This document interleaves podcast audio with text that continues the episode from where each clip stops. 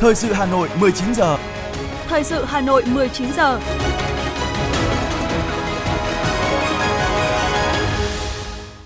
Kính chào quý vị và các bạn. Bây giờ là chương trình thời sự của Đài Phát thanh và Truyền hình Hà Nội, phát trực tiếp trên sóng phát thanh tần số FM 90 MHz. Tối nay thứ tư ngày 24 tháng 8 năm 2022, chương trình có những nội dung chính sau đây. Thủ tướng Phạm Minh Chính chủ trì phiên họp chính phủ chuyên đề về xây dựng pháp luật tháng 8 năm 2022. Phân công nhiệm vụ của Chủ tịch Ủy ban dân thành phố Hà Nội Trần Sĩ Thanh và 6 phó chủ tịch.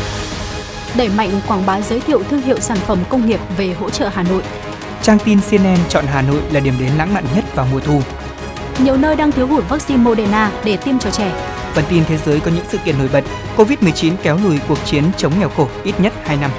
Dịch cúm cà chua tấn công trẻ em ở Ấn Độ đang lan rộng. Sau đây là nội dung chi tiết. Kính thưa quý vị và các bạn, sáng nay tại trụ sở Chính phủ, Thủ tướng Phạm Minh Chính chủ trì phiên họp Chính phủ chuyên đề về xây dựng pháp luật tháng 8 năm 2022. Phát biểu khai mạc phiên họp, Thủ tướng Phạm Minh Chính nhấn mạnh, đột phá chiến lược về hoàn thiện thể chế là chủ trương lớn của Đảng, Nhà nước, được xác định rất rõ tại các đại hội Đảng toàn quốc gần đây. Chính phủ tiếp tục khẳng định công tác xây dựng và hoàn thiện thể chế là nhiệm vụ trọng tâm, quan trọng, thường xuyên, xác định đầu tư xây dựng thể chế là đầu tư cho phát triển, yêu cầu Bộ trưởng, thành viên chính phủ phải trực tiếp chỉ đạo công tác xây dựng và tổ chức thực thi pháp luật. Thời gian vừa qua, chính phủ đã dành nhiều công sức, thời gian đầu tư cho việc xây dựng các văn bản quy phạm pháp luật. Hàng tháng, chính phủ dành một phiên họp chuyên đề về xây dựng pháp luật, chưa kể việc xây dựng các nghị định, nghị quyết, thông tư, trong đó có văn bản trình Bộ Chính trị, có văn bản trình Quốc hội và Chính phủ ban hành các nghị định, nghị quyết, thông tư, tạo chuyển biến tích cực trong quá trình vận hành bộ máy, chỉ đạo và điều hành. Thủ tướng nêu rõ, bốn dự án luật được thảo luận tại phiên họp đều hết sức quan trọng, có phạm vi đối tượng rộng, nhiều nội dung khó, phức tạp, nhạy cảm, còn nhiều khó khăn vướng mắc trong thực thi các quy định. Đây là những dự án luật rất cần thiết trong thời điểm hiện nay để tháo gỡ các khó khăn vướng mắc, cản trở sự phát triển, góp phần thúc đẩy phục hồi nhanh và phát triển bền vững kinh tế xã hội sau đại dịch và trước những cú sốc từ bên ngoài do những diễn biến nhanh chóng phức tạp và khó lường trên thế giới. Các bộ ngành cơ quan của chính phủ đã phối hợp với các cơ quan liên quan chuẩn bị và trình các dự án luật một cách khẩn trương, nghiêm túc. Thủ tướng đề nghị các đại biểu tiếp tục cho ý kiến vào các dự án luật này trên tinh thần bám sát thực tiễn, tôn trọng thực tiễn, xuất phát từ thực tiễn, lấy thực tiễn làm thước đo, phát biểu ý kiến ngắn gọn, tập trung vào thảo luận về các vấn đề quan trọng, còn ý kiến khác nhau, các nội dung mới, các vướng mắc trong thực tiễn, tiếp tục hoàn thiện các dự án luật bảo đảm tiến độ chất lượng để trình các cấp có thẩm quyền trong thời gian tới. Sáng cùng ngày, đoàn kiểm tra số 538 của Bộ Chính trị đã triển khai quyết định kế hoạch kiểm tra việc triển khai thực hiện nghị quyết Đại hội 13 của Đảng tại Ban Cán sự Đảng Tòa án Nhân dân tối cao. Đồng chí Phan Đình Trạc, Ủy viên Bộ Chính trị, Bí thư Trung ương Đảng, trưởng ban Nội chính Trung ương, trưởng đoàn kiểm tra chủ trì hội nghị. Tại hội nghị, đồng chí Trần Quốc Cường, Ủy viên Trung ương Đảng, Phó trưởng ban Nội chính Trung ương, Phó trưởng đoàn kiểm tra công bố quyết định kiểm tra tại Ban Cán sự Đảng Tòa án Nhân dân tối cao. Theo đó, thành viên đoàn kiểm tra gồm Ban Nội chính Trung ương, Ban Tuyên giáo Trung ương, Ủy ban Kiểm tra Trung ương, Văn phòng Trung ương Đảng và Ban Kinh tế Trung ương. Đoàn kiểm tra sẽ trực tiếp kiểm tra tại Tòa án cấp cao tại Hà Nội, Tòa án cấp cao tại Đà Nẵng, Tòa án Nhân dân tỉnh Đắk Lắk, Tòa án Nhân dân tỉnh Long An và Tòa án Nhân dân thành phố Cần Thơ về kết quả thực hiện việc nghiên cứu, học tập, quán triệt, tuyên truyền nghị quyết Đại hội 13 của Đảng, kết quả thực hiện việc cụ thể hóa và triển khai thực hiện nghị quyết tại cơ quan, đơn vị trực thuộc – mốc thời gian kiểm tra từ khi ban hành nghị quyết đại hội 13 của Đảng đến thời điểm kiểm tra. Phát biểu tại hội nghị, đồng chí Phan Đình Trạc, Ủy viên Bộ Chính trị, Bí thư Trung ương Đảng, trưởng ban Nội chính Trung ương, trưởng đoàn kiểm tra, đánh giá cao Ban cán sự Đảng, Tòa án Nhân dân tối cao, quan tâm lãnh đạo chỉ đạo, thực hiện nghiêm túc kế hoạch kiểm tra, chuẩn bị chu đáo báo cáo tự kiểm tra của Ban cán sự Đảng theo yêu cầu đề cương, hướng dẫn của đoàn kiểm tra. Ghi nhận những ưu điểm kết quả, khó khăn vướng mắc, kiến nghị đề xuất của Ban cán sự Đảng, Tòa án Nhân dân tối cao – Đồng chí yêu cầu thành viên đoàn kiểm tra phối hợp chặt chẽ cùng cấp ủy, tổ chức đảng, cơ quan, đơn vị được kiểm tra, bám sát mục đích yêu cầu đề cương, công tâm, khách quan, thực hiện đúng quy định của Đảng về công tác kiểm tra. Những vấn đề trọng tâm, các kiến nghị qua kiểm tra nếu có, cần phải xác đáng, đúng thẩm quyền chỉ đạo giải quyết. Thay mặt Ban cán sự Đảng, Toán nhân dân tối cao, đồng chí Nguyễn Hòa Bình, Ủy viên Bộ Chính trị, Bí thư Trung ương Đảng, Bí thư Ban cán sự Đảng, Tranh án Toán Nhân dân tối cao báo cáo làm rõ thêm một số nội dung trong dự thảo báo cáo việc triển khai thực hiện nghị quyết đại hội 13 của Đảng tại Ban Cán sự Đảng Toán Nhân dân tối cao, đồng thời tiếp thu đầy đủ các ý kiến phát biểu của thành viên đoàn kiểm tra, nhất là ý kiến của đồng chí trưởng đoàn kiểm tra để hoàn thiện báo cáo theo đúng đề cương. Cũng trong ngày hôm nay tại Nghệ An, Bộ Tư pháp Việt Nam và Bộ Tư pháp Lào long trọng tổ chức lễ kỷ niệm 40 năm hợp tác giữa hai Bộ Tư pháp Việt Nam và Lào. Tại lễ kỷ niệm, các đại biểu đã ôn lại lịch sử 40 năm quan hệ hợp tác giữa Bộ Tư pháp Việt Nam và Bộ Tư pháp Lào, những thành quả quan trọng của quan hệ hợp tác giữa ngành tư pháp hai nước Việt Nam và Lào đã đóng góp quan trọng vào mối quan hệ hữu nghị vĩ đại giữa hai nước Việt Lào với nhiều nét tương đồng về chế độ chính trị, thể chế nhà nước và hệ thống pháp luật, về mô hình tổ chức và hoạt động của các cơ quan lập pháp, hành pháp và tư pháp, mối quan hệ hợp tác trong lĩnh vực pháp luật và tư pháp giữa Việt Nam và Lào đã tạo thuận lợi cho công cuộc đổi mới, phát triển kinh tế xã hội, xây dựng và bảo vệ Tổ quốc ở mỗi nước,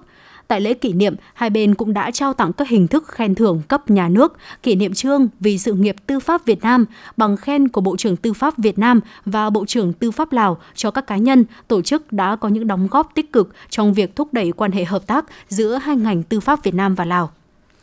Sáng nay tại Quảng Bình, lễ khai mạc Diễn đàn Thanh niên tình nguyện ASEAN mở rộng và Giải thưởng Thanh niên tình nguyện ASEAN mở rộng năm 2022 đã được diễn ra trọng thể.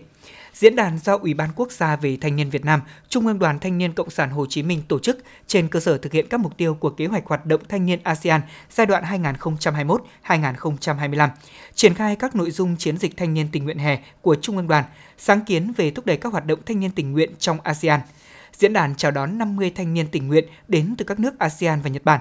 Đây cũng là cơ hội cho thanh niên ASEAN Cộng trao đổi, chia sẻ kinh nghiệm, kết nối, tăng cường hợp tác trong lĩnh vực tình nguyện, góp phần giới thiệu với bạn bè quốc tế về đất nước, con người, văn hóa Việt Nam, về những thành tựu phát triển kinh tế xã hội của đất nước và thế mạnh trong lĩnh vực tình nguyện của thanh niên Việt Nam. Qua đó nâng cao vị thế của Việt Nam trong khu vực và quốc tế. Với mục tiêu là đưa ra các sáng kiến về bảo tồn, bảo vệ môi trường và các nội dung tình nguyện khác, diễn đàn và giải thưởng sẽ diễn ra từ nay đến ngày 27 tháng 8 với các phiên thảo luận và chuỗi hoạt động an sinh xã hội triển khai trên địa bàn tỉnh Quảng Bình. Sáng nay, Hội hữu nghị Việt Pháp thành phố Hà Nội tổ chức Đại hội đại biểu lần thứ 6, nhiệm kỳ 2022-2027, tham tán hợp tác và hoạt động văn hóa Đại sứ quán Pháp tại Việt Nam Sophia Maisonet tham dự –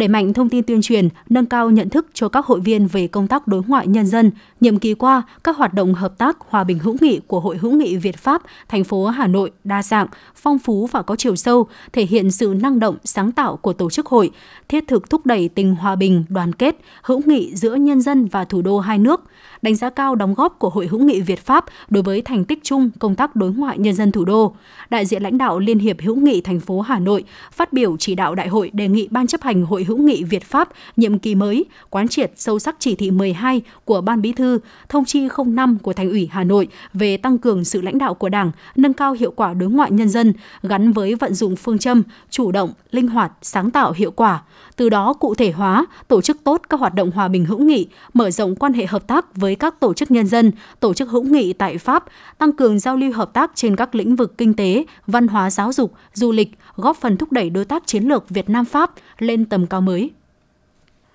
Thưa quý vị và các bạn, tối ngày 23 tháng 8, quận Tây Hồ đã tổ chức lễ đón nhận bằng xếp hạng di tích quốc gia, địa điểm lưu niệm Chủ tịch Hồ Chí Minh ở và làm việc tại gia đình cụ Nguyễn Thị An từ ngày 23 tháng 8 đến ngày 25 tháng 8 năm 1945 tại phường Phú Thượng. Ủy viên Bộ Chính trị, Thủ tướng Chính phủ Phạm Minh Chính và Bí thư Thành ủy Hà Nội Đinh Tiến Dũng gửi lãng hoa chúc mừng – Tới dự buổi lễ, về phía lãnh đạo Trung ương có Thượng tướng Lương Tam Quang, Ủy viên Trung ương Đảng, Thứ trưởng Bộ Công an, Thứ trưởng Bộ Văn hóa Thể thao và Du lịch Hoàng Đạo Cương. Đại biểu thành phố Hà Nội dự buổi lễ có Ủy viên Trung ương Đảng, Phó Bí thư Thường trực Thành ủy Nguyễn Thị Tuyến, Chủ tịch Ủy ban Mặt trận Tổ quốc Việt Nam thành phố Nguyễn Lan Hương, Phó Chủ tịch Ủy ban nhân dân thành phố Trử Xuân Dũng. Phản ánh của phóng viên Như hòa Phát biểu tại hội thảo, Thứ trưởng Bộ Công Thương Đặng Hoàng An khẳng định – Việt Nam là quốc gia luôn chủ động và có trách nhiệm với cộng đồng quốc tế đối với các vấn đề toàn cầu. Điều này đã được khẳng định qua sự tham gia cam kết rất mạnh mẽ của Việt Nam tại hội nghị COP26 vừa qua diễn ra tại Vương quốc Anh, cam kết đạt mục tiêu phát thải dòng bằng không vào năm 2050 và tham gia tuyên bố toàn cầu về chuyển đổi điện than sang năng lượng sạch là định hướng quan trọng của Việt Nam hướng tới nền kinh tế carbon thấp, tăng trưởng xanh trong những thập kỷ tới. Thời gian qua, thực hiện chỉ đạo của Chính phủ, Thủ tướng Chính phủ, Bộ Công Thương nghiên cứu tham mưu đề xuất xây dựng và hoàn thiện các cơ chế chính sách phát triển ngành năng lượng phù hợp với xu thế chung của toàn cầu và cam kết của Việt Nam tại hội nghị COP26, Thứ trưởng Bộ Công Thương Đặng Hoàng An nhấn mạnh. Để thực hiện được hai mục tiêu nêu trên, cần thiết phải xác định được cơ cấu năng lượng tối ưu và bền vững của đất nước, thu hút mạnh mẽ đầu tư vào cơ sở hạ tầng năng lượng, tháo gỡ các điểm nghẽn và thúc đẩy phát triển các nguồn năng lượng sạch hơn, xanh hơn và các nguồn năng lượng tái tạo, các loại hình năng lượng sơ cấp mới, nâng cao hơn nữa hiệu quả sử dụng năng lượng và giảm cường độ sử dụng năng lượng, cường độ sử dụng điện của nền kinh tế. Nhằm cụ thể hóa chiến lược tăng trưởng xanh quốc gia giai đoạn 2021-2030, tầm nhìn 2050, ban hành tháng 10 năm 2021, ngày 22 tháng 7 năm 2022, Thủ tướng Chính phủ đã phê duyệt kế hoạch hành động quốc gia về tăng trưởng xanh giai đoạn 2021-2030, hướng tới 4 mục tiêu quan trọng – giảm cường độ phát thải khí nhà kính trên GDP, xanh hóa các ngành kinh tế, xanh hóa lối sống và thúc đẩy tiêu dùng bền vững, xanh hóa quá trình chuyển đổi trên nguyên tắc bình đẳng, bao trùm, nâng cao năng lực chống chịu. Theo bà Nguyễn Thị Bích Ngọc, Thứ trưởng Bộ Kế hoạch và Đầu tư, đối với việc chuyển đổi năng lượng theo hướng xanh bền vững, Chiến lược Tăng trưởng xanh quốc gia giai đoạn 2021-2030 nhấn mạnh định hướng nâng cao hiệu suất và hiệu quả sử dụng năng lượng, giảm mức tiêu hao năng lượng trong hoạt động sản xuất, vận tải, thương mại và công nghiệp. À, chuyển đổi năng lượng theo hướng xanh là một trong cái nội dung quan trọng trong chiến lược tăng trưởng xanh với cái định hướng là nâng cao hiệu suất, hiệu quả sử dụng năng lượng, giảm mức tiêu hao năng lượng, đảm bảo an ninh quốc gia về năng lượng, khai thác và sử dụng tiết kiệm các cái nguồn năng lượng, chuyển đổi cơ cấu nguồn năng lượng và đẩy mạnh khai thác có hiệu quả à, và tăng tỷ trọng các cái nguồn năng lượng tái tạo năng lượng mới trong sản xuất và tiêu thụ năng lượng của quốc gia. Và cái định hướng này là một cái định hướng chúng tôi cho rằng là toàn diện, tổng thể đối với phát triển ờ, đối với việc chuyển đổi ngành năng lượng để góp phần ờ, thực hiện cái mục tiêu giảm phát thải của quốc gia. Hội thảo tác động của COP26 đến chuyển dịch năng lượng theo hướng tăng trưởng xanh có 7 bài tham luận trình bày bởi đại diện Bộ Kế hoạch và Đầu tư, Bộ Công Thương, Bộ Giao thông Vận tải, Bộ Tài nguyên và Môi trường, đại diện Đại sứ quán Đan Mạch, Ngân hàng Thế giới và tổ chức GGGI tại Việt Nam với nhiều nội dung quan trọng có tính thời sự về chuyển đổi năng lượng theo hướng tăng trưởng xanh. Những trao đổi thảo luận kiến nghị của các đại biểu tham dự hội thảo sẽ được Bộ Kế hoạch và Đầu tư của Bộ Công Thương tổng hợp xem xét phản ánh trong quá trình tham mưu, tư vấn cho chính phủ, Thủ tướng Chính phủ. Hội thảo là hoạt động khởi đầu cho hàng loạt các sự kiện tiếp theo về chủ đề chuyển dịch năng lượng theo hướng xanh và bền vững tại Việt Nam nhằm mục tiêu đưa phát thải dòng về không vào năm 2050.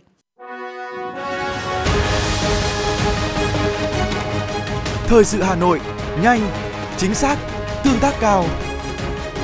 Thời sự Hà Nội, nhanh, chính xác, tương tác cao.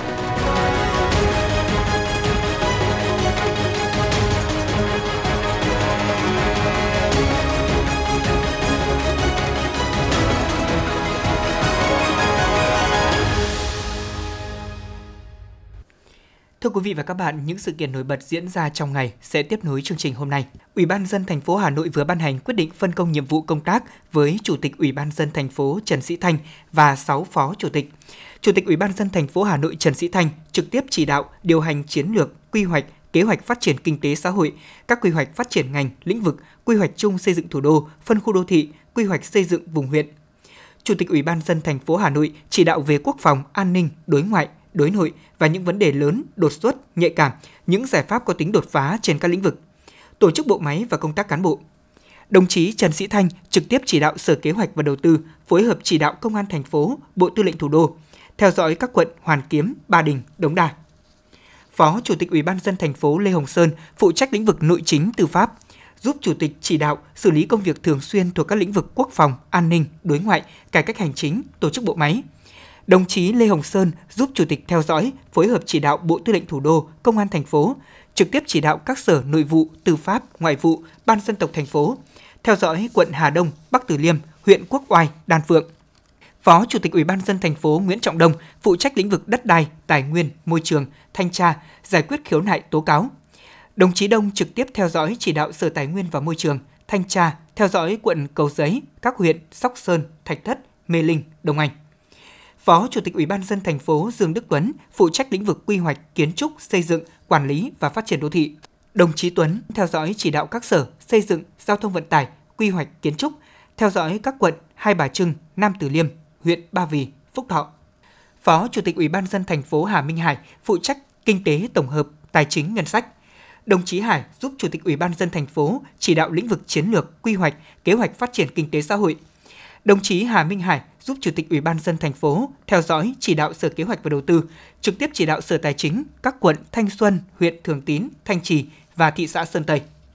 Phó Chủ tịch Ủy ban dân thành phố Nguyễn Mạnh Quyền phụ trách lĩnh vực kinh tế ngành, theo dõi và chỉ đạo các sở nông nghiệp phát triển nông thôn, công thương, du lịch. Đồng chí Nguyễn Mạnh Quyền theo dõi Tổng công ty Vận tải Hà Nội, Du lịch Hà Nội và các huyện Phú Xuyên, Trường Mỹ, Ứng Hòa, Mỹ Đức, Thanh Oai. Phó Chủ tịch Ủy ban dân thành phố Trừ Xuân Dũng phụ trách lĩnh vực văn hóa xã hội. Đồng chí Dũng theo dõi và chỉ đạo các sở giáo dục và đào tạo, văn hóa, thể thao, khoa học, công nghệ, y tế, lao động thương binh và xã hội, thông tin và truyền thông. Đồng chí Dũng đồng thời phối hợp chỉ đạo Bảo hiểm xã hội thành phố, Ngân hàng Chính sách Xã hội Hà Nội, theo dõi quận Tây Hồ, Long Biên, Hoàng Mai, huyện Hoài Đức, Gia Lâm. Sáng nay, đoàn kiểm tra số 2 của thành phố do đồng chí Đào Văn Huân, Phó Chủ tịch Ủy ban Mặt trận Tổ quốc thành phố, Phó Chủ tịch Hội đồng phổ biến giáo dục pháp luật thành phố làm trưởng đoàn đã kiểm tra kết quả 10 năm thực hiện luật phổ biến giáo dục pháp luật tại quận Nam Từ Liêm trao đổi làm rõ hơn nguyên nhân của một số khó khăn hạn chế, trưởng đoàn kiểm tra số 2 đề nghị Hội đồng phối hợp phổ biến giáo dục pháp luật quận Nam Từ Liêm phát huy hơn nữa sự chủ động trong xây dựng các chương trình, đề án tuyên truyền phổ biến pháp luật phù hợp đặc thù địa bàn có tốc độ đô thị hóa nhanh, đồng thời tăng cường các điều kiện đảm bảo cho công tác phổ biến giáo dục pháp luật, nhất là tăng cường ứng dụng công nghệ thông tin, đổi mới phương thức tuyên truyền phổ biến, nhất là giáo dục pháp luật cho trường học, quan tâm kiện toàn, nâng cao kỹ năng và chế độ chính sách cho đội ngũ tuyên truyền viên, linh hoạt phương thức quản lý khai thác hiệu quả tủ sách pháp luật. Sáng nay, hơn 4.000 cán bộ giáo viên các cấp học trên địa bàn huyện Đông Anh đã tham gia hội nghị bồi dưỡng tập huấn chính trị hè năm 2022 được tổ chức trực tiếp kết hợp với trực tuyến. Các học viên được nghe giáo sư Hoàng Trí Bảo, chuyên gia cao cấp, nguyên ủy viên Hội đồng lý luận Trung ương, truyền đạt chuyên đề toàn khóa về học tập và làm theo tư tưởng, đạo đức phong cách Hồ Chí Minh, về ý chí tự lực tự cường và khát vọng phát triển đất nước phồn vinh hạnh phúc, gắn với các điểm mới trong các văn kiện hội nghị Trung ương, nghe lãnh đạo huyện giới thiệu về kết quả đề án phát triển Đông Anh thành quận gắn với phát triển giáo dục của huyện, một số nội dung chủ yếu nghị quyết 11 của thành ủy. Đẩy mạnh ứng dụng công nghệ thông tin, những năm gần đây, việc quán triệt học tập các chuyên đề bồi dưỡng chính trị hè luôn được huyện Đông Anh tổ chức theo hình thức trực tuyến, tạo thuận lợi cho cán bộ giáo viên tiếp cận và nắm bắt đầy đủ, hiểu sâu sắc hơn về nội dung nghị quyết thông qua truyền đạt của các báo cáo viên trung ương, thành phố, từ đó vận dụng sáng tạo hiệu quả trong công tác giáo dục và đào tạo. Thưa quý vị và các bạn, xác định xây dựng nông thôn mới là nhiệm vụ chỉ có điểm khởi đầu, không có điểm kết thúc. Huyện Trương Mỹ đã đẩy mạnh triển khai phong trào ở các địa phương. Nhờ sự chung sức đồng lòng của cả hệ thống chính trị và người dân, hạ tầng nông thôn ngày càng được đầu tư, xây dựng khang trang, đời sống người dân ngày càng được cải thiện. Về xã Đông Sơn những ngày này, không khí sôi động hẳn lên, cán bộ và nhân dân trong xã đang tích cực thi đua chào mừng Quốc khánh ngày 2 tháng 9 và chào đón huyện Trương Mỹ đón bằng đạt chuẩn nông thôn mới. Bí thư Đảng ủy xã Bùi Trọng Vinh cho biết, đến nay xã đã được quy hoạch đầu tư tương đối đồng bộ, đường làng ngõ xóm khang trang sạch đẹp. Được biết, những thành quả hôm nay là kết quả từ sự nỗ lực, đồng lòng của nhân dân xã qua những phong trào thi đua, tạo cho bộ mặt làng quê ngày càng khang trang, sạch đẹp. Ông Trần Trọng Vinh chia sẻ. Thực tế là nhân dân Đông Sơn rất vất vả khó khăn, cũng được nhân dân là đồng tình, đoàn kết, tập trung lãnh đạo xây dựng, đưa địa phương à, về nông thôn mới năm 2015 thì sau khi đại hội à, khóa 22 nhiệm kỳ 25 thì nghị quyết đảng bộ phấn đấu là sớm đưa xã về đích nông thôn mới nâng cao và tiến tới nông thôn mới kiểu mẫu. Thì ờ, theo, thực hiện theo nghị quyết của đảng bộ, thì ờ, ban chấp hành đảng bộ cũng như là thường trực hội đồng dân, lãnh đạo ủy ban nhân dân mặt trận tổ quốc đang tập trung để giả soát 19 tiêu chí để đưa xã sớm về cái đích nông thôn mới nâng cao. Để còn những cái gì mà xã cố gắng nỗ lực thì tiếp tục để xây dựng các chi tiêu xây dựng nông thôn mới. Cùng với Đông Sơn, 30 xã trên địa bàn huyện Trương Mỹ đã đạt chuẩn nông thôn mới. Đến nay, kết cấu hạ tầng kinh tế xã hội khu vực nông thôn huyện Trương Mỹ đã được đầu tư xây dựng, nâng cấp và hoàn thiện. Diện mạo nông thôn ngày càng khởi sắc, đời sống vật chất, tinh thần của người dân không ngừng được nâng lên. An ninh trật tự ngày càng được củng cố vững chắc. Hệ thống đường trục xã, liên xã trên địa bàn huyện, đường trục thôn, liên thôn, đường ngõ, xóm đã được nhựa hóa, bê tông hóa đạt 100%.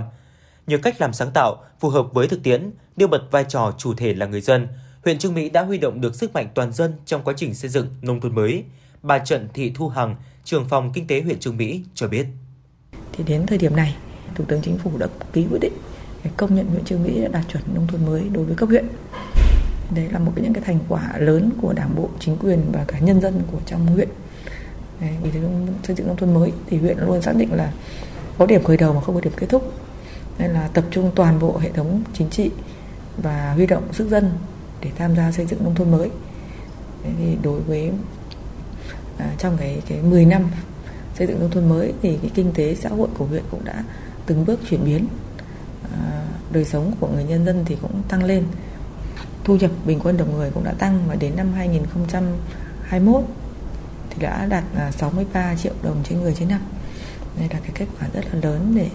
à, tăng cái đời sống của nhân dân lên. Niềm vui phấn khởi hiện hiện ở từng gia đình, từng thôn xóm. Thành quả đó là nhiều huyện đã phát huy tinh thần đoàn kết, tập trung chỉ đạo quyết liệt, có trọng tâm, trọng điểm. Như vậy, hơn 10 năm qua, để xây dựng nông thôn mới, Trương Mỹ đã huy động được gần 7.500 tỷ đồng xây dựng cơ sở hạ tầng, phát triển sản xuất nông nghiệp. Trong đó, người dân đóng góp hơn 1.200 tỷ đồng, đóng góp hàng vạn ngày công, hàng nghìn mét vuông đất để mở rộng đường giao thông nông thôn, giúp các địa phương khoác lên mình diện mạo mới. Việc được công nhận là huyện đạt chuẩn nông thôn mới sẽ là tiền đề quan trọng để Đảng bộ, chính quyền và nhân dân trong huyện tiếp tục xây dựng Trương Mỹ ngày càng phát triển giàu đẹp, văn minh và hiện đại. Phó Bí thư Thường trực huyện ủy Trương Mỹ Trịnh Tiến Tường cho biết. Thì trong ờ, hơn một tháng qua, thì Trương Mỹ đã tập trung à, chỉ đạo các đơn vị à, địa phương giả soát lại toàn bộ các cái chỉ tiêu về phát triển kinh tế xã hội để xác định những cái điểm nghẽn để tập trung chỉ đạo. Và trong đó thì một cái chủ đề rất là quan trọng trong cái hơn một tháng cao điểm vừa qua đó là quan tâm đến ờ, các cái gia đình chính sách người có công. Cái thứ hai ấy, đó là tập trung chỉ đạo để xây dựng huyện Trương Mỹ sáng xanh sạch đẹp. Thế vừa qua thì đã phát động trong cán bộ đảng viên, đoàn viên, hội viên thực hiện rất là nghiêm túc. Giờ đây, một vóc dáng nông thôn mới ở huyện Trương Mỹ đã hiện hữu. Nông thôn mới chỉ thực sự thành công khi phát huy được vai trò tiên phong gương mẫu của đội ngũ cán bộ đảng viên và thực sự đem lại cuộc sống ấm no cho nhân dân.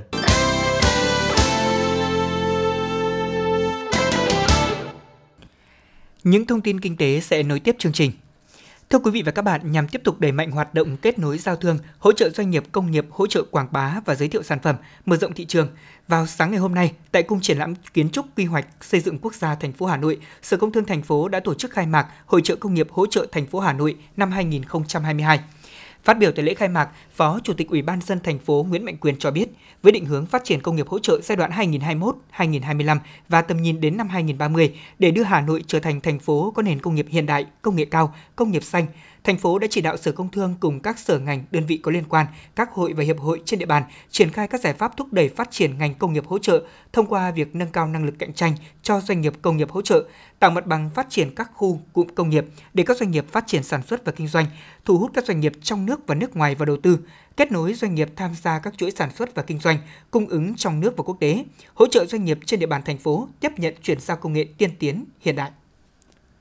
Với quy mô GDP năm 2021 đạt 368 tỷ đô la Mỹ, số nợ công tuyệt đối trên GDP của Việt Nam ước đạt khoảng 158,6 tỷ đô la Mỹ. So với số dân tính đến hết năm 2021 vào khoảng 98,5 triệu người thì một người dân Việt Nam gánh là khoảng 37 triệu đồng tiền nợ công số nợ công của Việt Nam năm 2021 hiện giảm xuống chỉ còn 43,1% so với mức 55,9% của năm 2020 và mức cao nhất 61,4% của năm 2017. Đây là tín hiệu đáng mừng cho nền kinh tế. Số nợ công của Việt Nam cũng thấp hơn khá nhiều so với mức trần nợ công 60% trên GDP mà Quốc hội cho phép. Báo cáo nghiên cứu ngành hàng lúa gạo Việt Nam 2022-2031 do tổ chức Research and Market vừa thực hiện cho biết có 3 lý do đưa hoạt động xuất khẩu gạo của Việt Nam phát triển ổn định. Thứ nhất là chính phủ đã ban hành chính sách tái cơ cấu nông nghiệp, theo đó cơ cấu ngành lúa gạo được điều chỉnh mạnh mẽ như thay đổi quy trình canh tác, chú trọng nâng cao chất lượng gạo hơn là việc tăng sản lượng. Thứ hai, Việt Nam đã ký kết nhiều hiệp định thương mại song phương với nhiều nước, tạo điều kiện cho sự bứt phá của xuất khẩu gạo Việt Nam. Thứ ba là nhu cầu thị trường trong bối cảnh nhiều ngành vẫn bị ảnh hưởng bởi đại dịch COVID-19 vào năm 2020, nhưng nhu cầu về lương thực thực phẩm vẫn không hề sụt giảm.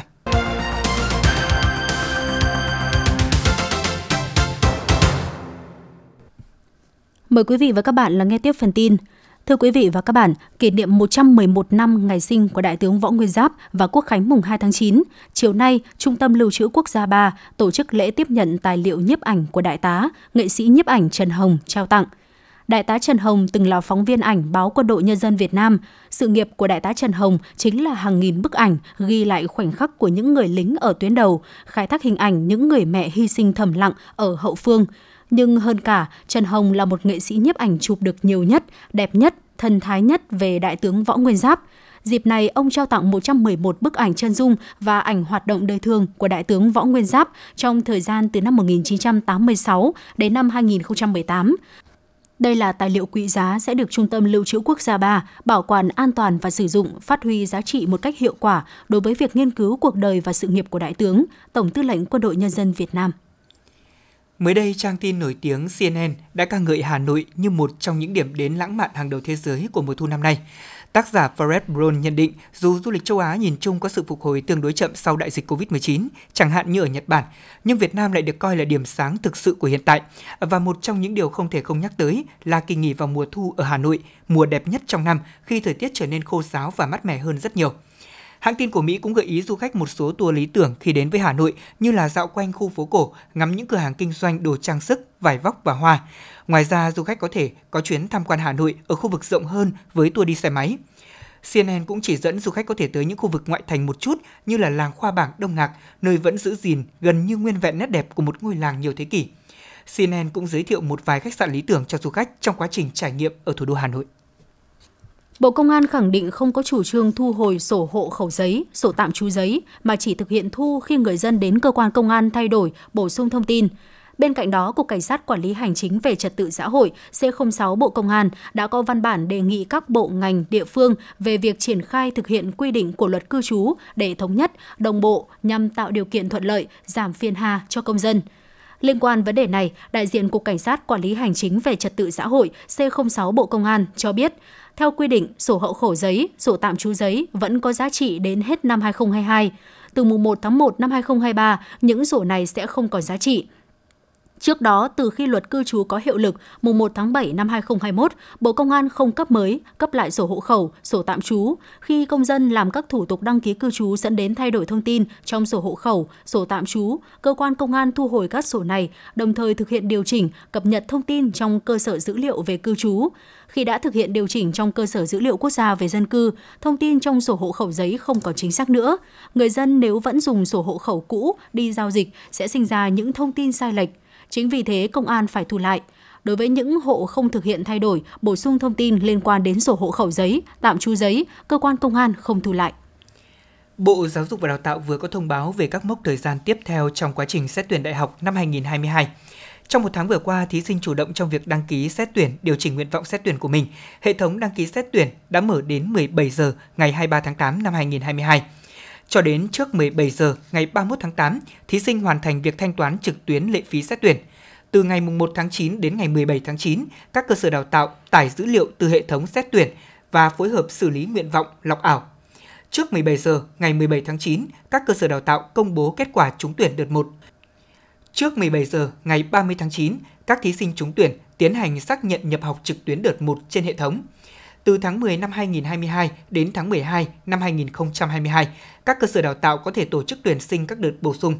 Các thí sinh có nhu cầu xét tuyển các đợt bổ sung vào các cơ sở đào tạo sẽ thực hiện theo đề án tuyển sinh được đăng tải trên trang thông tin tuyển sinh của các cơ sở đào tạo. Sáng nay tại Hà Nội, Cục Báo chí Bộ Thông tin và Truyền thông đã tổ chức lớp tập huấn dành cho báo chí về chủ đề Bảo vệ và hỗ trợ trẻ em tương tác lành mạnh, sáng tạo trên môi trường mạng giai đoạn 2021-2025. Theo thống kê của Cục Báo chí, từ ngày 1 tháng 1 năm 2022 đến nay, các cơ quan báo chí đã có 145.130 tin bài phản ánh liên quan đến trẻ em. Số lượng này rất lớn, ngày nhiều nhất lên tới 1.186 tin bài. Vào mùng 1 tháng 6 năm 2022, để thực hiện tuyên truyền hiệu quả và không vi phạm quyền của trẻ em, báo chí cần được trang bị nhiều hơn nữa về kiến thức và chia sẻ các giá trị đạo đức cụ thể trong truyền thông để bảo vệ, hỗ trợ trẻ em tương tác lành mạnh, sáng tạo trên môi trường mạng. Tại lớp tập huấn, Cục Trẻ Em, Bộ Lao động Thương binh và Xã hội, Cục An toàn Thông tin, Bộ Thông tin Truyền thông cũng phổ biến quy định pháp luật liên quan đến an toàn thông tin, tài liệu hướng dẫn bảo vệ trẻ em trên không gian mạng, nhất là Nghị định 53 mới ban hành liên quan đến việc gỡ bỏ thông tin không phù hợp, trong đó có liên quan đến trẻ em. Viện Vệ sinh Dịch tễ Trung ương vừa có công văn gửi Sở Y tế, Trung tâm Kiểm soát Bệnh tật các tỉnh, thành phố về tình hình cung ứng vaccine Moderna cho trẻ.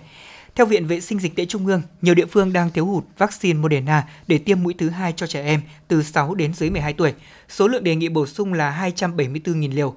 Theo đề xuất của các địa phương thì hiện nay cần bổ sung khoảng 274.000 liều. Viện Vệ sinh Dịch tễ Trung ương đang liên hệ với các tổ chức quốc tế và chính phủ các nước để đề nghị hỗ trợ vaccine Moderna. Dự kiến trong tháng 9 năm 2022 sẽ tiếp nhận và cung ứng vaccine này cho các địa phương để tiêm trả mũi thứ hai cho trẻ từ 6 đến dưới 12 tuổi đã tiêm mũi thứ nhất bằng vaccine này. Thưa quý vị và các bạn, trong thời gian qua, với sự chỉ đạo quyết liệt của Ủy ban nhân dân thành phố Hà Nội, Ban chỉ đạo công tác phòng chống dịch thành phố và sự vào cuộc của các ngành, các cấp, toàn thành phố đã nỗ lực tăng tốc triển khai tiêm vaccine phòng COVID-19 cho các nhóm đối tượng theo đúng chỉ đạo của chính phủ, Ban chỉ đạo quốc gia phòng chống dịch COVID-19 và của Bộ Y tế. Tuy nhiên, sau một thời gian được khống chế, dịch COVID-19 đang có chiều hướng diễn biến phức tạp trở lại khi ghi nhận sự gia tăng cả ở số ca mắc và số bệnh nhân trở nặng. Để tiếp tục chủ động phòng chống dịch hiệu quả thì công tác tuyên truyền, vận động nhân dân tiêm đầy đủ mũi vaccine phòng COVID-19 theo khuyến cáo của ngành y tế là rất cần thiết. Bệnh viện Đa khoa Đống Đa những ngày gần đây thường xuyên tiếp nhận bệnh nhân mắc COVID-19 nhập viện. Cao điểm có những ngày lên tới hơn 20 trường hợp. Nhiều bệnh nhân đến khám cúm mới biết mình bị tái nhiễm COVID-19, hầu hết được chuyển từ tuyến huyện hoặc các bệnh viện chuyên khoa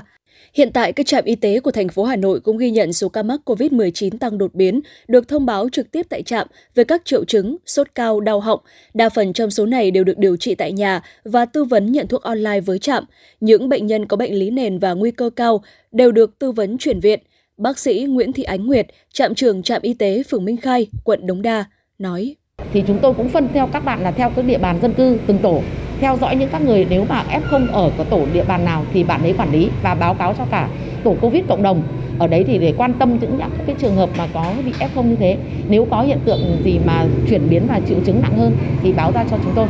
Mặc dù đã được tiêm phòng vaccine từ 2 đến 3 mũi, nhưng nhiều bệnh nhân có các bệnh lý nền vẫn trở nặng khi mắc COVID-19. Nhiều bệnh nhân bị tái nhiễm chỉ sau vài tháng. Ông Nguyễn Xuân Chắc cho hay. Thực sự thể lực của ông yếu là một cái hai nữa là ông mắc bệnh nền cho nên cũng mặc dù là, là, là đã tiêm thế nhưng mà cũng không thể tránh được thế thì uh, sau khi mà phát hiện ra thì đưa ông tới đến bệnh viện dù đã được tiêm 3 mũi vaccine, nhưng khi nguy cơ COVID-19 bùng phát trở lại, gần 500 người dân ở phường Láng Hạ, quận Đống Đa đã được chính quyền sở tại tuyên truyền, vận động ra trạm y tế đăng ký tiêm mũi nhắc lại lần 2, mũi 4, vaccine phòng COVID-19. Bà Quản Thị Ngọ, quận Đống Đa cho biết. Chúng tôi thì tuổi hơn 60 rồi, thế mà bệnh thì bệnh nền, bệnh lý đều có cả. Thế nên là chúng tôi cũng phần do dự, nhưng mà chúng tôi vẫn quyết định là phải đi tiêm để cho đã bảo vệ cái bản thân mình và cho cộng đồng. Tại công điện số 03 ban hành ngày 9 tháng 8 năm 2022 về tăng cường công tác tiêm chủng vaccine COVID-19, Chủ tịch Ủy ban nhân dân thành phố chỉ đạo thành lập các đoàn kiểm tra giám sát và tổ chức kiểm tra giám sát, đôn đốc triển khai tiêm chủng trên địa bàn, không để tình trạng vaccine không được sử dụng kịp thời, gây lãng phí. Công điện cũng nhấn mạnh yêu cầu lãnh đạo cấp ủy, chủ tịch Ủy ban nhân dân các quận, huyện, thị xã trực tiếp chỉ đạo và chịu trách nhiệm trước Ủy ban nhân dân thành phố về kết quả tiêm vaccine trên địa bàn. Ông Nguyễn Đức Tuấn, giám đốc Trung tâm Y tế quận Đống Đa cho biết. Sau khi tiêm phòng, kháng thể có trong cơ thể là nó không tồn tại lâu dài trong cơ thể mà nó giảm dần theo thời gian. Chính vì vậy, cho nên là cái việc mà tiêm à, mũi nhắc lại và hiện nay chúng ta đang triển khai mũi à, 3 và mũi 4 là rất cần thiết và tiêm cho trẻ em trên 5 tuổi mũi 1, mũi 2 cũng là rất là cần cần thiết để đảm bảo công tác phòng chống dịch. Đến nay, tỷ lệ tiêm phòng vaccine mũi 4 cho người trên 18 tuổi trở lên ở Hà Nội đạt 62,5%, nhưng tỷ lệ tiêm mũi 3 cho trẻ từ 12 đến 17 tuổi còn thấp, mới ở mức 45,2%. Đáng lo ngại tỷ lệ tiêm phòng hai mũi cơ bản cho trẻ từ 5 đến dưới 12 tuổi vẫn còn rất thấp. Đặc biệt, hai quận Cầu Giấy và Hoàng Mai vẫn dưới mức 10%. Ông Vũ Cao Cương, Phó Giám đốc Sở Y tế Hà Nội cho biết. Đối với cả những địa phương mà có tỷ lệ tiêm chủng ờ, thấp thì cũng đề nghị phải tăng cường công tác truyền thông đến toàn thể người dân ờ, trên địa bàn và đặc biệt là lứa tuổi học sinh ừ, và cha mẹ học sinh để tăng tỷ lệ tiêm chủng. Thứ hai nữa là tổ chức tất cả các điểm tiêm chủng ờ, lưu động ờ, hoặc là cố định để tạo điều kiện cho người dân đi tiêm chủng. Về vaccine thì các địa phương nếu như còn thiếu vaccine thì đề nghị là cũng sẽ có đề xuất để Sở Y tế cũng sẽ báo cáo ở Bộ Y tế và Viện Y tế để cung cấp đủ vaccine tiêm cho người dân. Hà Nội có xu hướng gia tăng khi ghi nhận hơn 1.800 ca bệnh, trung bình 266 ca một ngày, trong đó 173 trường hợp nặng phải nhập viện điều trị. Để chủ động phòng chống dịch, giải pháp quan trọng nhất lúc này vẫn là tiêm phòng vaccine, các liều cơ bản, liều nhắc lại cho các đối tượng tại cộng đồng theo quy định của ngành y tế. Điều này rất cần các địa phương tăng cường tuyên truyền, vận động để người dân nhận thức được tầm quan trọng của việc tiêm vaccine phòng COVID-19.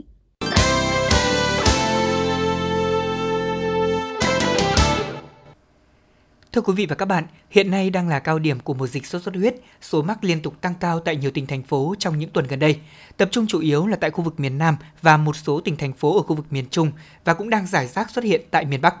Riêng tại thủ đô Hà Nội, thời tiết trong thời điểm này đang mưa nắng thất thường. Dự báo số mắc sốt xuất huyết tiếp tục sẽ gia tăng trong thời gian tới do đang trong cao điểm mùa dịch và kết quả giám sát tại nhiều địa điểm có chỉ số mũi, bọ gậy cao vượt ngưỡng. Để phòng ngừa sốt xuất huyết, nguyên tắc đầu tiên là phải diệt hết loang quang, không để các chum, vại chứa nước hoặc là các chậu cây cảnh có nước. Ngoài ra, đặc điểm của mũi sốt xuất huyết chỉ hoạt động vào ban ngày, do đó hạn chế mở cửa vào lúc sáng sớm. Khoảng thời gian nhập nhọn tối, mũi có thói quen bay vào nhà để tìm nơi trú ngụ, thế nên cũng cần hạn chế mở cửa trong thời điểm này. Do được tuyên truyền và nắm chắc các kỹ năng phòng bệnh nên gia đình bà Vũ Thị Minh Tâm ở phường Bưởi, quận Tây Hồ chưa có trường hợp nào mắc sốt xuất huyết dù trên địa bàn hàng năm vẫn ghi nhận các ca bệnh. Cối rất nhiều nhưng tôi rất có, có ý thức về vấn đề không bao giờ để nước tồn động ở trong tất cả những cây cối khi mưa xong thì tất cả những phải kiểm tra các cây nào mà đã tồn động nước và đổ hết đi. Tuy nhiên, trên thực tế, vẫn có nhiều người dân chủ quan với dịch sốt xuất huyết. Không chỉ bỏ qua những việc cần làm để phòng chống dịch bệnh, một số người khi bị mắc sốt xuất huyết chỉ đến bệnh viện khi diễn biến nặng. Cộng dồn từ đầu năm 2022 đến nay, Hà Nội đã ghi nhận hơn 800 ca mắc sốt xuất huyết, tăng hơn 2 lần so với cùng kỳ năm ngoái. Bác sĩ Hà Huy Tình, Phó trưởng khoa truyền nhiễm, Bệnh viện Đa khoa Đống Đa cho biết. Trong vòng một hai ngày đầu thì cái biểu hiện nó cũng sẽ giống với các bệnh do sốt virus khác. Có nghĩa bệnh nhân cũng sốt cao, đau đầu đau mọi người. Bệnh sốt xuất huyết thì thường thường là nó sẽ à, không có khi dấu hiệu về hô hấp chỉ có sốt cao liên tục. Về những những cái trong những uh, ngày đầu thì bắt buộc là phải làm đi khám và làm xét nghiệm thì mới chẩn đoán được ra bệnh xuất huyết. Còn những ngày sau đấy thì có thể bệnh nhân có thể xuất huyết dưới da có xuất xuất huyết niêm mạc thì ờ, cái ờ, dấu hiệu để người dân biết thôi. Đối với những bệnh nhân mà điều trị ngoại trú tại nhà thì đặc biệt một là phải bệnh nhân phải đi khám về được cái đơn theo bác sĩ, không không tự đi uh, mua thuốc mà không có đơn. Các bác sĩ nhận định mùa dịch sốt xuất huyết năm nay có nhiều trường hợp là trẻ em thừa cân béo phì và phụ nữ mang thai rơi vào nguy kịch. Do đó mà việc phát hiện sớm, theo dõi kỹ các nhóm đối tượng này là vô cùng quan trọng. Hiện nay, miền Bắc đang vào giữa hè, thời tiết nắng nóng, kèm theo mưa nhiều là điều kiện thuận lợi để mũi vằn sinh sản và phát triển, kết hợp với việc người dân đi du lịch nghỉ hè, nhu cầu đi lại gia tăng. Phó giáo sư tiến sĩ Trần Đắc Phu, cố vấn cao cấp, Trung tâm đáp ứng khẩn cấp các sự kiện y tế công cộng, Bộ Y tế nhấn mạnh. Và hiện qua vừa qua thì thấy rằng cái việc mà tử vong là cũng do là không chịu đi đến cơ sở y tế hoặc là đi đến cái thầy thuốc tư nhân để mà không chẩn đoán ra và khi mà chuyển biến nặng thì mới đi đến cơ sở y tế thì không được cứu chữa kịp thời. Vâng. Nên chúng ta phải thấy có những cái triệu chứng à, thì chúng ta phải đi đến cơ sở y tế để khám xem là mình bị sốt huyết hay không. Để ngăn chặn sốt xuất huyết bùng phát, Sở Y tế đã chỉ đạo Trung tâm Kiểm soát bệnh tật thành phố Hà Nội là đơn vị thường trực của ngành y tế về công tác phòng chống dịch bệnh trên địa bàn, theo dõi sát và tổ chức đánh giá tình hình dịch bệnh.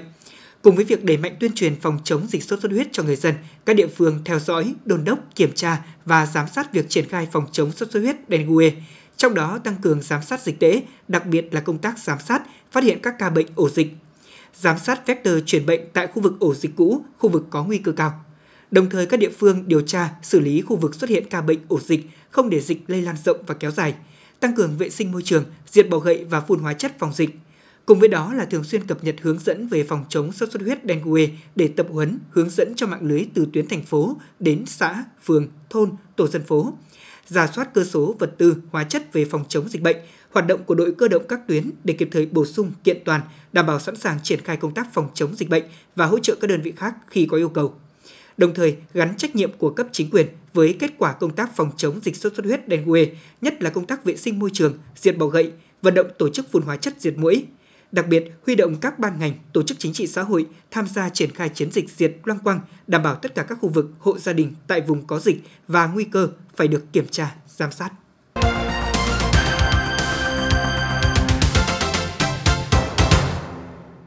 Xin chuyển sang phần tin thế giới. Phái bộ Liên Hợp Quốc tại Nam Sudan đã lên án các vụ đụng độ mới giữa các nhóm vũ trang đối đầu nhau tại bang Thượng Sông Nin ở miền Bắc nước này. Phái bộ Liên Hợp Quốc bày tỏ lo ngại về sự an toàn của hàng nghìn dân thường mắc kẹt trong các cuộc đụng độ, đồng thời kêu gọi tất cả các bên tôn trọng luật pháp quốc tế và bảo vệ quyền tự do đi lại cho các tổ chức nhân đạo ở khu vực Thượng Nin. Cuộc giao tranh mới bắt đầu vào tuần trước ở thị trấn Tonga đã khiến hơn 15.000 người phải di tản, trong khi lũ lụt đang cản trở họ tiếp cận viện trợ nhân đạo và các khu vực an toàn hơn. Số người may mắn tìm được nơi ẩn náu tại căn cứ của Liên Hợp Quốc là rất ít. Tổng thống Ukraine Vladimir Zelensky tuyên bố Ukraine sẽ lấy lại Crimea bằng mọi phương tiện cần thiết và không cần phải tham vấn bất cứ nước nào. Theo báo cáo các chỉ số chính của châu Á và Thái Bình Dương 2022 của ADB, tăng trưởng kinh tế của châu Á và Thái Bình Dương trong năm nay được kỳ vọng sẽ giảm tỷ lệ người nghèo cùng cực, được định nghĩa là sống dưới 1,9 đô la Mỹ một ngày, xuống mức lẽ ra có thể đạt được vào năm 2020 nếu đại dịch không xảy ra. ADB dự báo tới năm 2030, tỷ lệ nghèo cùng cực trong khu vực châu Á-Thái Bình Dương được kỳ vọng giảm còn dưới 1%, đồng thời dự kiến khoảng 25% dân số sẽ vươn lên ít nhất là tầng lớp trung lưu, được định nghĩa là có thu nhập hoặc tiêu dùng trung bình theo ngày từ 15 đô la Mỹ trở lên, điều chỉnh theo sức mua tương đương. Đến sáng nay, thế giới có trên 602,08 triệu người mắc COVID-19, trong đó hơn 6,47 triệu trường hợp đã tử vong vì đại dịch này. Quốc gia chịu ảnh hưởng nghiêm trọng nhất bởi dịch COVID-19 vẫn là Mỹ, với trên 95,46 triệu ca mắc và hơn 1,066 triệu trường hợp tử vong. Tại tâm dịch COVID-19 lớn thứ hai thế giới là Ấn Độ, khi nước này ghi nhận số ca mắc COVID-19 trong một ngày ở mức dưới 10.000 ca. Hàng chục trẻ em tại bang Kerala của Ấn Độ đã nhiễm một chủng virus chưa xác định được và bây giờ virus này gây bệnh cúm cà chua đã lan rộng sang hai bang tiếp theo. Các nhà khoa học vẫn đang cố gắng để xác định chính xác loại virus này là gì. Quỹ Nhi đồng Liên Hợp Quốc cho biết ít nhất 8 trẻ nhỏ đã thiệt mạng và còn nhiều em vẫn mất tích khi các trận lũ cuốn trôi nhiều ngôi nhà tại miền Trung và miền Đông Afghanistan trong tuần này. Số trẻ thiệt mạng do lũ có thể sẽ tăng lên và còn nhiều em vẫn đang mất tích cũng như bị thương. Tại các vùng nông thôn, nhiều ngôi làng tan hoang, hàng nghìn gia súc và hoa màu bị nước cuốn trôi và tình cảnh này càng làm trầm trọng thêm nạn đói tại quốc gia Tây Nam Á. Ngoài ra, Quỹ Nhi đồng Liên Hợp Quốc lo ngại nguy cơ bùng phát các dịch bệnh như dịch tả do nguồn nước không đảm bảo vệ sinh.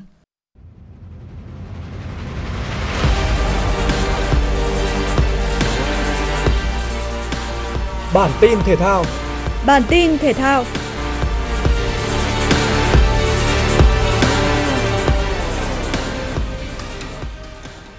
Làm khách tại nhà thi đấu Hoàng Mai của Hà Nội Buffalo trong trận đấu thứ hai vòng bán kết playoff giải bóng rổ Việt Nam 2022. Các cầu thủ Nha Trang Dolphin phải nỗ lực rất nhiều với mục tiêu giành thắng lợi để san bằng tỷ số nhằm đưa hai đội đến với trận đấu thứ ba quyết định. Tuy nhiên sự vắng mặt của hậu vệ Cleveland Jackson khiến đội khách bị lép vế. Trong khi đó, Đinh Thanh Tâm của Buffalo đã có trận đấu bùng nổ nhất từ đầu mùa với 28 điểm, 9 rebounds và 5 pha dứt điểm từ xa thành công. Với chiến thắng 81-63 chung cuộc, Buffalo sẽ tiến vào trận chung kết gặp Sài Gòn Heat. Ở trận bán kết trước đó, ông 30 đã không gặp nhiều khó khăn để đánh bại Hồ Chí Minh City Wings với tỷ số 2-0. Đây là lần đầu tiên hai đội gặp nhau ở chung kết VPA. Ở trận lượt đi Playoff Champions League 2022-2023, Maccabi Haifa đã tận dụng rất tốt lợi thế sân nhà để giành thắng lợi 3-2.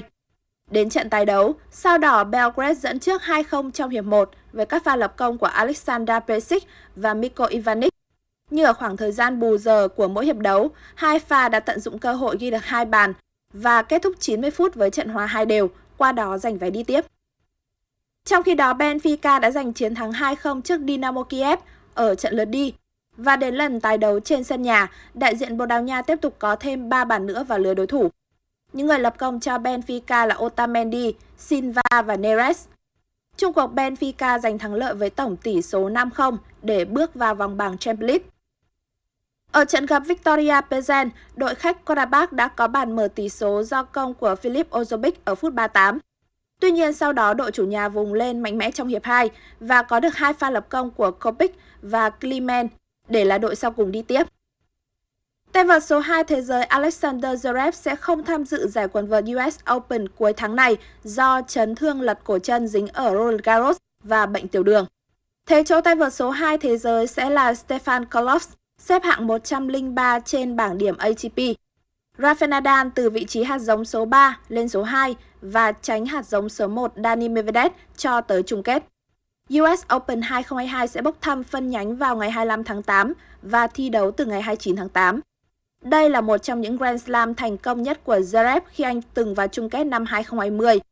Năm ngoái Zverev thua Novak Djokovic ở bán kết nên sẽ bị trừ 720 điểm sau khi giải năm nay khép lại. Bản tin dự báo mưa lớn thành phố Hà Nội. Hiện nay bão số 3 có vị trí tâm bão ở vào khoảng 19,5 độ vĩ Bắc, 116,7 độ kinh đông trên khu vực phía Bắc Biển Đông và di chuyển theo hướng Tây Tây Bắc. Dự báo do ảnh hưởng của hoàn lưu bão số 3 nên từ chiều tối ngày mai 25 tháng 8 đến sáng ngày 27 tháng 8, thành phố Hà Nội có mưa vừa mưa to, có nơi mưa rất to và rông kèm theo gió giật mạnh. Cường độ mưa lớn tập trung vào đêm ngày 25 và 26 tháng 8. Nguy cơ cao xảy ra ngập úng tại các khu vực đô thị, vùng trũng thấp và ven sông.